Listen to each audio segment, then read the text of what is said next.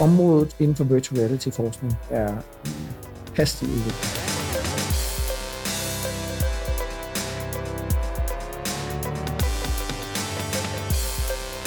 En, en angst for helt at leve sig ind i det.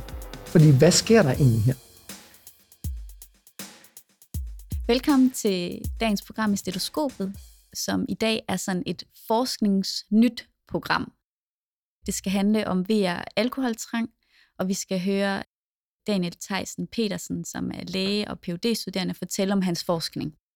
Jeg hedder Sofie Strømgaard og arbejder på en psykiatrisk akutmodtagelse som sygeplejerske, og med mig i studiet har jeg Sofie Hoppesø, som er medicinstuderende. Og Sofie, jeg tænker på, altså, har du nogle erfaringer med VR? Ja, ikke så mange, men da jeg gik i gymnasiet, der fandt vores biologilærer på den her halskøre idé med, at vi der skulle prøve at være inde i en celle. Så han kom med sådan nogle monstrummer af nogle briller, som vi alle sammen fik sat øh, uden på hovedet og spændt godt fast med noget tape bagpå. Og så var der sådan en, en, en revne i de her øh, briller, og så kunne man selv slice sin øh, iPhone ned ligesom foran øjnene. Så havde vi downloadet en, en app eller et spil, og så, øh, og så kunne vi bevæge os rundt i det her spil ved hjælp af, af krops- og hovedbevægelser. Og så kunne man lige pludselig øh, gå en tur på DNA'et, eller hoppe hen og sætte sig over, over på øh, mitokondriet eller ribosomet. Altså ja, ja, fordi det er det, der er jo er særligt ved den her VR-brille, det er, at man kommer ind i et tredimensionelt rum, og man kommer ind i en helt anden verden, øh, sådan mentalt, i forhold til, hvor man fysisk er placeret. Altså det bliver sådan en helt spatial oplevelse.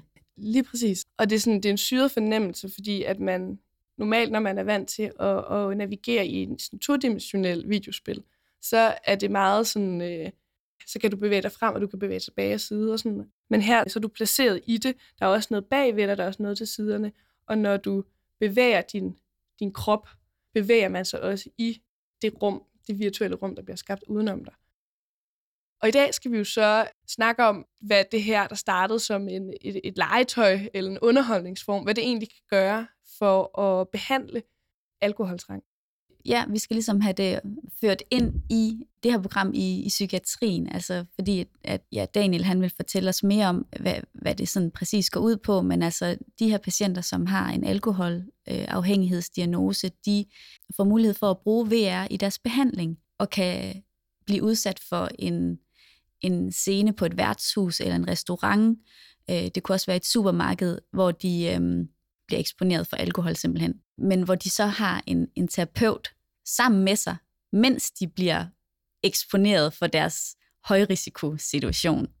Så det faktisk bliver en enorm tryg, eller i hvert fald en kontrolleret situation at være i. Fordi det alligevel er lidt svært at tage terapeuten med under armen og hen på det lokale værtshus. Ja, men altså, det er det, vi skal høre Daniel tale mere om, og, og også om selve forskningen. Jeg tænker bare, at vi skal, vi ja. skal komme i gang måske. Det er det, vi skal. Og høre om, hvordan i alverden man får, øh, får lavet et computerspil om til et øh, forskningsdesign. Jeg hedder Daniel Theisen Petersen, og jeg er uddannet læge fra Københavns Universitet. Øhm, og lige nu er jeg så Ph.D.-studerende på Psykiatrisk Center København, øh, Rigshospital Matriklen. Og det har jeg været snart i tre år, øh, så lige nu er jeg ved at afslutte min Ph.D. Kan du præsentere din forskning? Det startede tilbage i starten af 2018, hvor jeg øh, på daværende tidspunkt sad som afdelingslæge på et misbrugscenter. Og det frustrerede mig meget, at behandlingen ikke var særlig effektiv. Øhm, tilfældigvis er jeg så til en fest på Nørrebro, hvor der kommer en fyr hen til mig og fortæller, at han er studerende på DTU. Øhm, og der laver han et projekt med VR til demente. Og med det samme tænker jeg, genial idé. Og hvorfor er det ikke, at vi bruger det til patienter med alkoholafhængighed eller andre rusmiddelafhængigheder? Øh, så det, jeg gjorde, det var at kigge på litteraturen og se, om der var nogen, der allerede havde lavet noget med VR. Og det var der faktisk. Øh, så jeg kontaktede øh, professor Anders Fink Jensen i Paris Rigshospitalet, øh, og havde nogle møder med ham, om vi kunne lave et projekt sammen, hvor vi kunne gøre behandlingen mere effektiv, end den var. Øh, fordi når man kigger på behandlingen nu, så er der mere end 60 procent, der får tilbagefald inden for det første år efter en behandling. Øhm, så lavede vi et team sammen med nogle eksperter inden for psykoterapi øhm, og alkoholafhængighed. Øhm, og så fik vi designet en, hvad kan man sige, en intervention, som vi kunne bruge til patienterne. Det, det sådan helt konkret går ud på, det er, at vi prøver at skabe højrisikosituationer i virtual reality. For de fleste patienter med alkoholafhængighed, jamen så er det måske at være alene hjemme i stuen, eller der kommer gæster på besøg. Det kan være på restaurantbesøg, til fest, i supermarkedet. Forskellige situationer, der er relateret til alkoholindtag. Og så placerer patienten i de her højrisikosituationer, mens de sidder i et terapiforløb. For simpelthen at udløse de reaktioner, de normalt får. Og få et indblik i, hvad er det, der sker, når du står der. Så man ligesom kan dissekere hele forløbet fra højrisikosituation og frem til indtager alkohol. Og finde ud af, hvor er det, det går galt.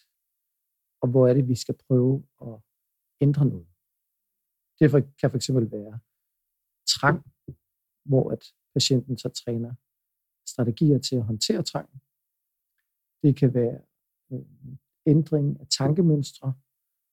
For eksempel er der nogle patienter, der står til en fest og tænker, jamen jeg er kun sjov, hvis jeg drikker. Eller øh, der er ingen, der kan lide mig, hvis jeg ikke også er en del af festen og drikker. Eller jeg føler mig udenfor.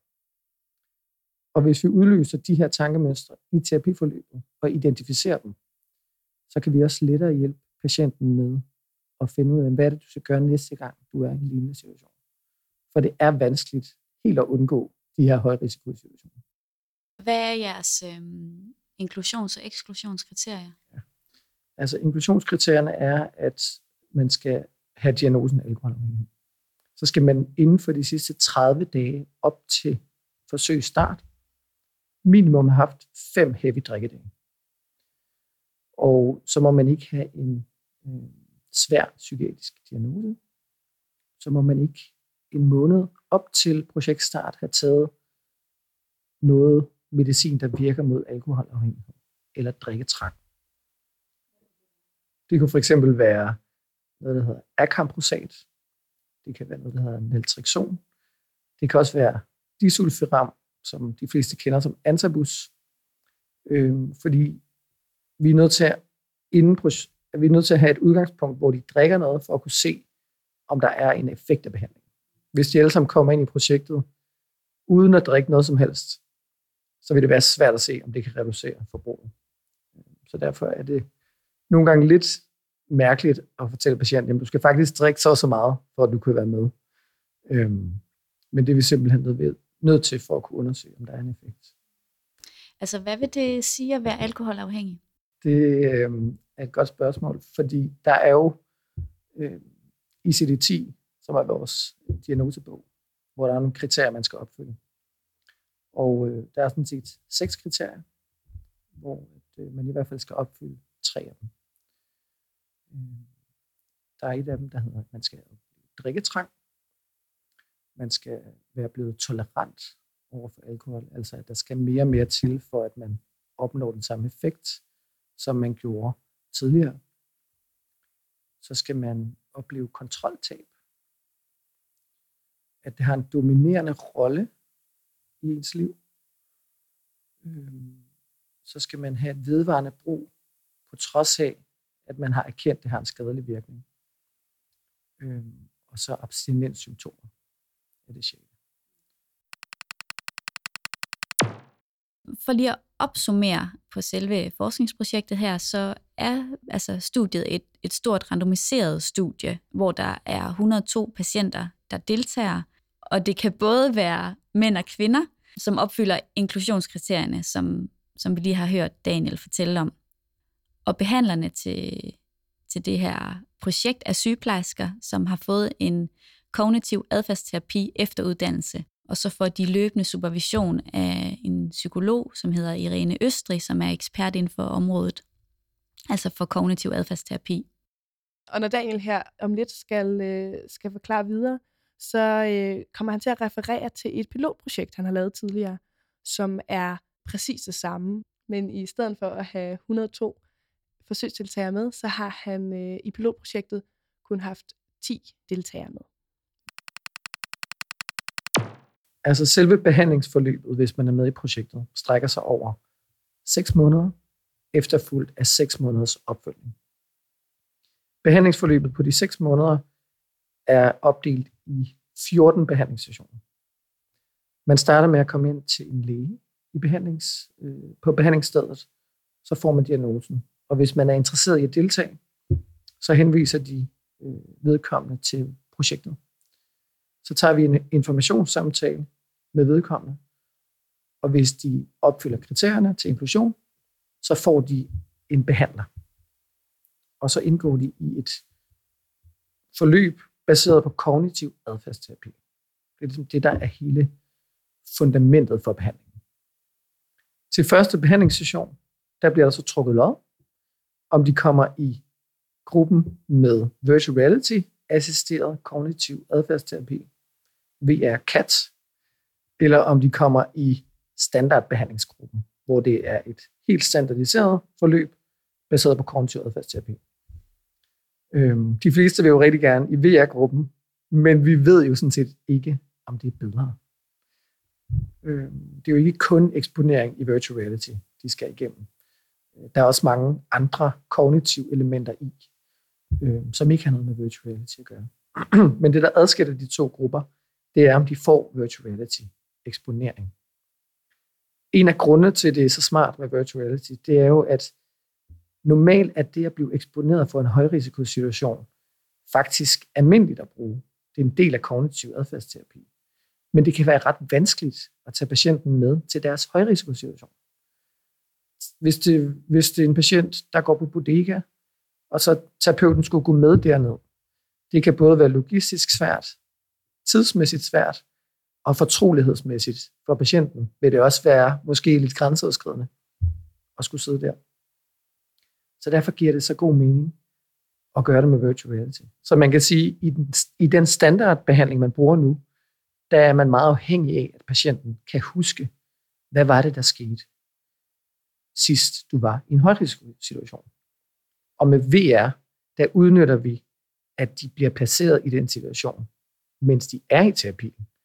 Så de får nogle autentiske reaktioner, mens de er der, og forhåbentlig kan det så gøre, at de får hurtigere indsigt i, hov, det er det, der går galt. Det er det, der jeg kan ændre. Det er derfor, jeg drikker, når jeg står til fest. Det er fordi, jeg måske oplever angst eller uro, eller jeg får tanker om, at jeg ikke er god nok. Hvad tænker hende derovre om mig? Øhm, og det, er så, det, vi ser i pilotprojektet, det er, at måske kan VR faktisk gøre den proces hurtigere. Øh, de fleste af de patienter, vi havde med, vi havde 10 med,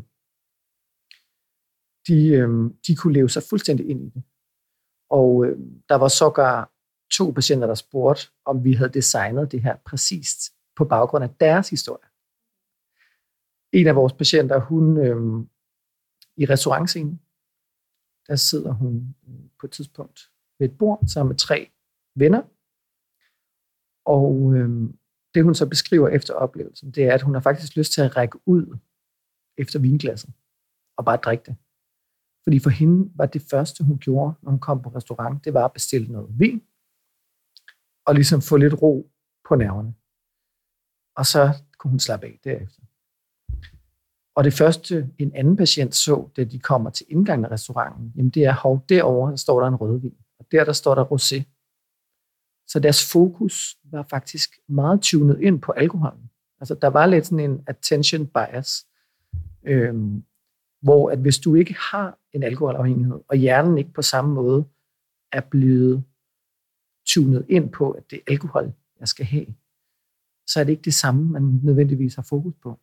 Hvad med lugtesansen? Ja. Altså, hvordan tænker I den ind i det? Vi overvejede i starten, og ligesom, hvordan kan vi øh, udløse så mange, stimulere så mange sanser som overhovedet muligt, for at nå den højeste niveau af trang, mens de sidder i terapilokalet. Og der var lugtesansen en af dem. Og det virker jo rimelig enkelt at ligesom sige, okay, nu putter vi en øl for næsen på dig, hvis det er det, der er din foretrukne drikke, eller noget rødvin, eller hvad det måtte være. Men vi vil gøre det så simpelt som muligt, og gøre det så implementerbart i klinikken som muligt. Og der tænkte vi, det kan godt blive lidt vanskeligt, øh, hvis det her det bliver en succes, og det måske kan blive spredt ud på en masse øh, klinikker efterfølgende, at alle så skal have sådan en helt sæt af dufte, øh, som tilpasses den enkelte patient. Øh, fordi det er jo også lidt forskelligt, hvilke rusmidler bruger. Øh, eller, altså hvilken type af alkohol. I hvert fald. Men, øh, men der er lavet nogle studier, som har brugt det. Øh, det kan udløse mere trang, men der er ikke noget, der tyder på, at effekten er bedre. Kan øhm, patienterne eller forsøgspersonerne interagere med de andre, der er med i VR-videoen? De første scener de er meget simple. Fra grad 1 og så op til grad 6. Og så de, den, der hedder grad 5 og grad 6, de er mere komplicerede. For eksempel i supermarkedet. Så i grad 5 kommer patienten hen til sådan en salgsdame, der står med øh, drikke, smagsprøver på øl, og smagsprøver på vin og whisky. Ligesom, og, så, og bag hende, der kan man bare se sådan øh, reoler af vin og øl. Altså sådan, der er fuld blown eksponering for alkohol. Og uden patienten tænker over det, reagerer hjernen. Så det er ligesom den eksponeringsdel, og det udløser trang. Det vil sige, at allerede der har de fleste trang. Så har vi bygget det interaktive element ind, hvor hun spørger patienten, kunne du tænke dig noget? Altså, kunne du tænke dig at prøve den her hvidvin eller øl? Øhm, og der bliver patienten instrueret i at sige nej. Først tænker vi, skal de kunne sige ja? Skal de kunne sige nej? Men vi vil helst ikke træne dem i at sige ja. Så derfor besluttede vi at sige, at de kan kun svare nej. Interagerer de ved at tale, eller trykker de på en knap? Eller de skal tale der. Okay. Ja. Og det er bare en af dem. Der er også en anden situation, hvor, at, øhm, hvor der er en, en kvinde på bodegaen, som spor, spørger patienten, er du okay? Og man kan sige, det er jo svært at svare, men det skaber nogle refleksioner. Der er også andre scener, hvor at der er hjemmescenariet. Der kommer en ven på besøg med en ramme øl, og som åbner øl, en ny øl, lige foran ansigtet af patienten. Så det er meget sådan, meget eksponerende, ikke? Og spørger patienten, skal du ikke have en? Og der skal de også sige nej. Så vi prøver at udsætte dem for noget af det gruppepres, som det typisk, ikke nødvendigvis bare gruppepres, men generelt pres fra omverdenen. Og det er jo også, men der er jo lige lavet en ny undersøgelse mellem, øh, jeg tror det er Alkohol og Samfund og Trykfonden, som viser, at det er meget vanskeligt for folk. Så ikke kun alkoholafhængige, men alle at gå ud i en vennegruppe og så sige, at de vil ikke drikke alkohol. Altså det er en stor del af det at være social i vores kultur. Men til at svare, for at svare på dit spørgsmål, jamen, der er interaktive elementer. Øhm, vi ser ikke rigtigt, at det udløser mere trang, men det udløser nogle andre reaktioner, som er interessante at få på spil i et terapiforløb. Har I øhm, resultater? Vi, vi har resultater fra pilotprojektet. Ja. Vi har ikke øh, resultater på det store randomiserede studie. Øh, fordi man kan sige, at projektet har været delt op i en udviklingsfase og en afprøvningsfase. Og øh, nu er vi i gang med afprøvningen. Og der skal vi have 102 patienter med. Lige nu er vi oppe i midten af 30'erne, altså antallet af patienter, øh, så vi mangler stadig en del. Men pilotprojektet viser, at vi kan bruge det. Vi kan bruge de her film til at udløse reaktioner. Og det tyder på, at vi måske faktisk får en bedre effekt på både trang og på alkoholforbrug. Men som sagt, vi kan ikke konkludere noget på så få patienter. Øhm, vi ved også, at patienterne kan tolerere det. Der er nogle få bivirkninger, som svimmelhed, de får lidt hovedpine, nogle af dem, øhm, men de tolererer det.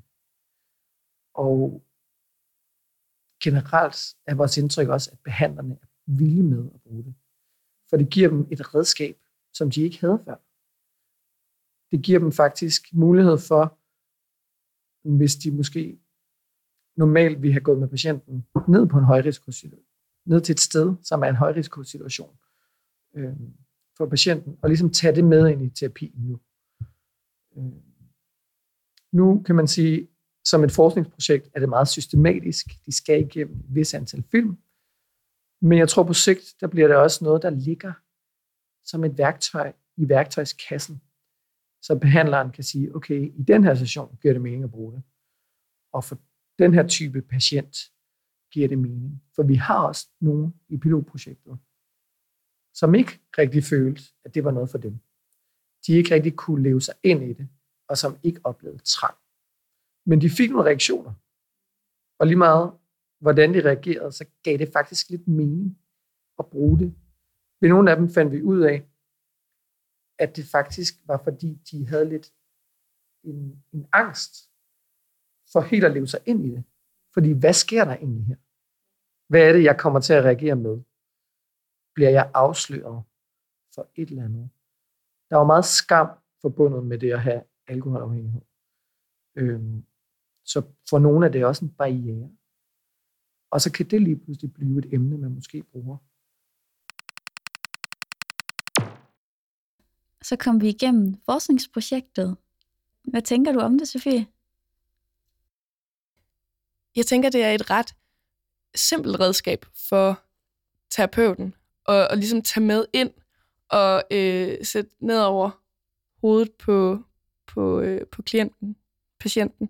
Og på en eller anden måde måske også fratage patienten et ansvar for, hvad følte du egentlig dengang, du var inde på den her bar? Og hvad tænkte du egentlig? Og hvad, hvorfor får du angst nu? I stedet for, at det bliver patientens ansvar og hele tiden skulle stå til regnskab for, hvad vedkommende tænker, og hvorfor vedkommende gør, som vedkommende gør, så bliver det her en, en enorm lige nu og her øh, mulighed for at, at, at sætte nogle scenarier op for patienten, og så kan terapeuten i samme øjeblik sidde og analysere, eller i hvert fald sidde og se sådan helt nøgternt på, hvad er det egentlig for nogle reaktioner, patienten har, og hjælpe patienten til at sætte nogle ord på, hvorfor vedkommende reagerer, som, som man gør.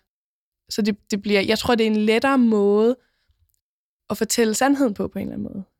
Og, og komme ind til, hvad det egentlig er, en, altså hvad det egentlig er for en kerne, der er måske er problemet i alkoholtrangen. Hvad, hvad tænker du om, om det hele? Jeg tænker, at, øh, at det kan være et, et godt øh, træningsredskab, hvis man kan sige det sådan. Altså, jeg, jeg forestiller mig nogle gange lidt ligesom, at en, en sportsudøver, for eksempel en fodboldspiller, skal, skal træne et skud rigtig mange gange, for at der er en større chance for at kan ramme målet i kampen. Men altså, det er kun en chance, selvom at fodboldspillere har trænet det rigtig mange gange, men chancen er trods alt større. Jeg tænker måske, at det kan være lidt ligesom, ligesom det, at man kan bruge brillerne her til at træne. Træne, hvordan man reagerer i de situationer, som udløser alkoholtrang. Fordi du alligevel tænker, at, at det, er en, det er også en tryg situation. Det er svært at, øh, og, og alligevel, altså vi kan godt, øh, vi har trods alt brillen på, vi kan se et rum hele vejen rundt om os, men vi er ikke dumme. Vi ved godt, at vi ikke er ved at øh, tylle bajer lige nu.